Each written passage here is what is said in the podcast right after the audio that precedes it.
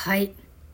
社会保障制度を利用することと安楽死についてのご意見お便りの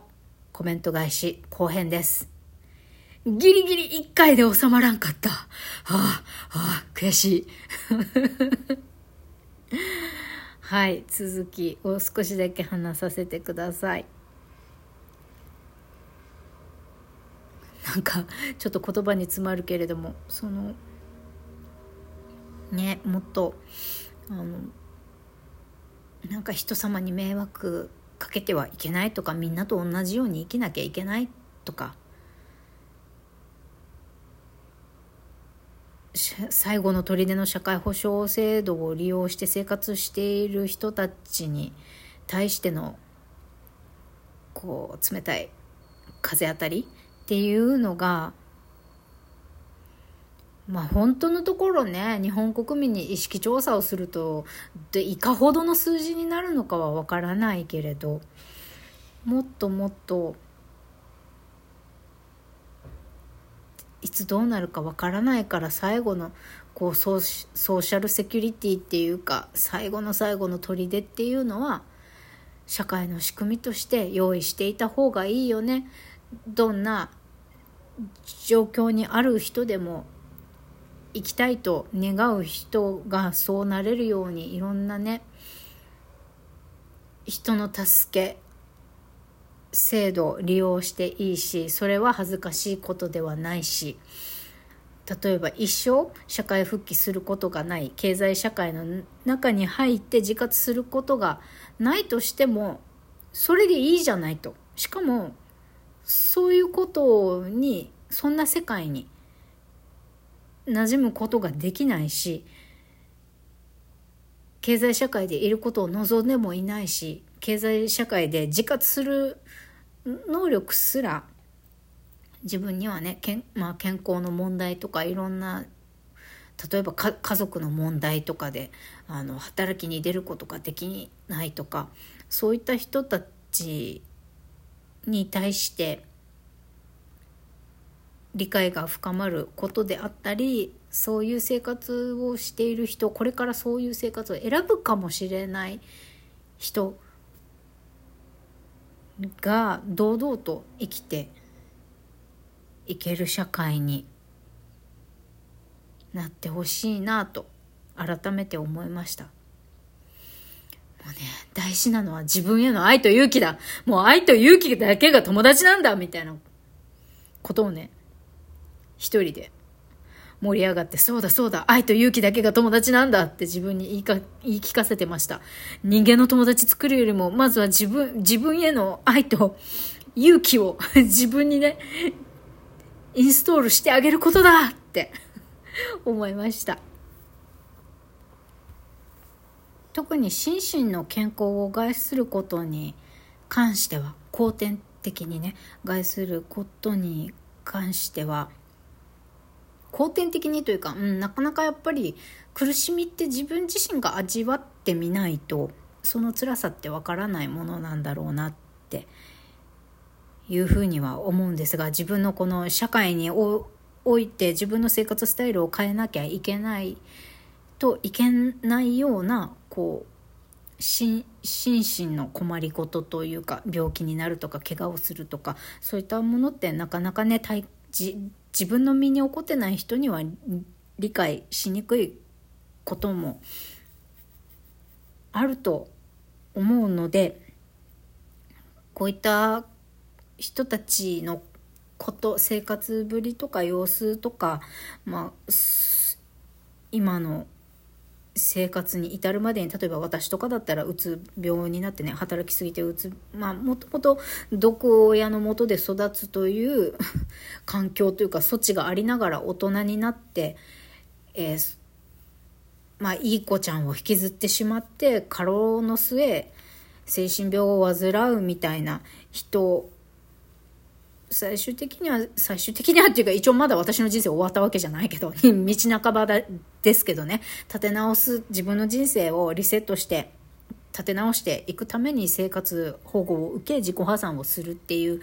人ってど どんな感じで生きてきたのとかその渦中にいる私どんな発信してんのやらみたいな人が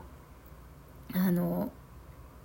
なんかちょっとでも興味持って聞いてくれたらいいなこうこういう人間についての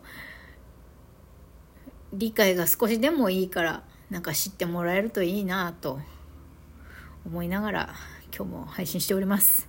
何の話でしょう まあまあ私が発信する理由の一つですね。今の私が思ってることだったり生活状況をこうやって伝えているのは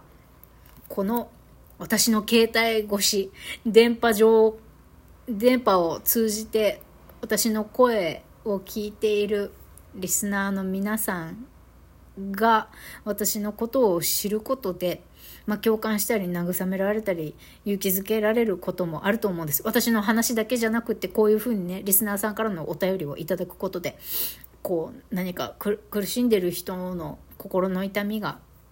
和らいだり、まあ、そういう世界にいない人に関してはあこういうことがあるのかっていうふうに知ってもらえたら嬉しいなって思います。なので、どうか、どうか誹謗中傷のお便りとか、あの、本当によこさないでくださいって涙ながらに訴えたいところでございます。はい。ただしかし、なんか、それに関しては、ラジオトークは今対策をとっているみたいですね。誹謗中傷めいたようなお便りはそもそも送れないようになっているみたいですしね。あの、なんか、あれなのかな？なんかちょっと怖い言葉死ねとかそういうことを入れたら送れないようになってんのかな？とか、まあ、そんな語彙を入れようもんなら本部に連絡が行くとかそういう仕組みになってるんですかね。お便りを書くときにね、まあ、誹謗中傷のコメントとかダメみたいな感じの注意書きとかもありますからね。それに関してはラジオトーク本部が運営側がねあの対策頑張ってくれてるんだなみたいなそういったのはお見受けしました。そのなん今何者でもない私が自分の もやもやしている心の闇を吐き出しながら自分のことを笑い飛ばしながらそれが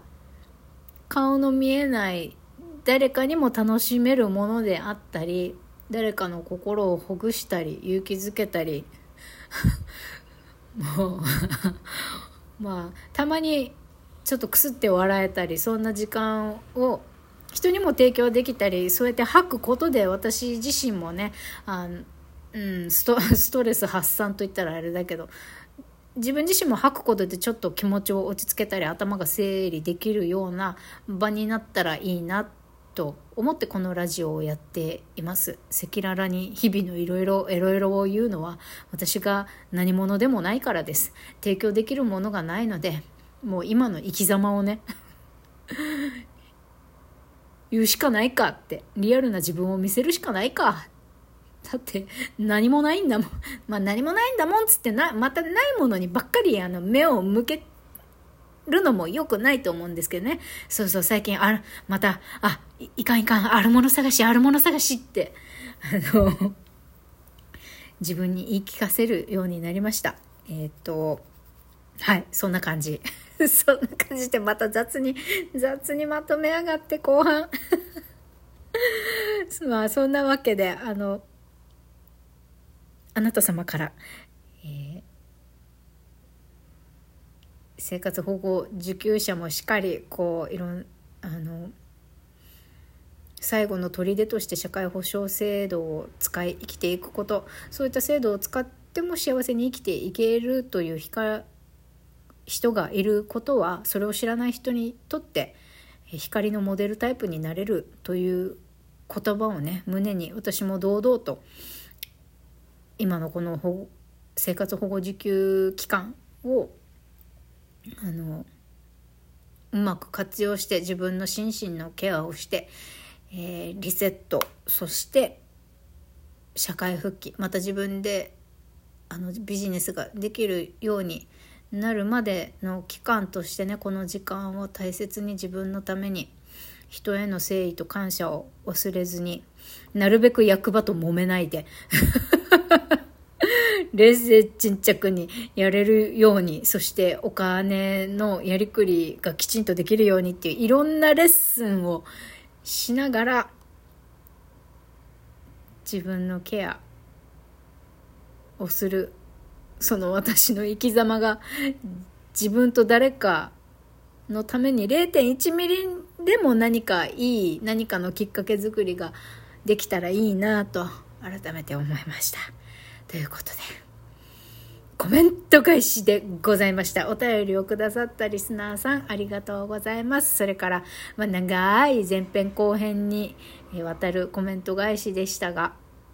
今日もリスナーの皆様、私と一緒に時間を過ごしてくださってありがとうございます。本当にね、しばらくあのもう昨日の今日で役場と揉めた、揉めたことがかなりダメージ食らってまして、あの、またしばらく今度は1ヶ月ぐらいラジオ休もうかなとかっていうふうにも思ったんですけど、まあそれは決めずに、昨日向くまま私もこのね、配信が辛くならないように、自分が楽しめるっていうことを大切にね、配信や続けていきたいって思いました。てなわけで。夜のコメント返しでございました。皆さんありがとう。明日もよろしく。バイバイ。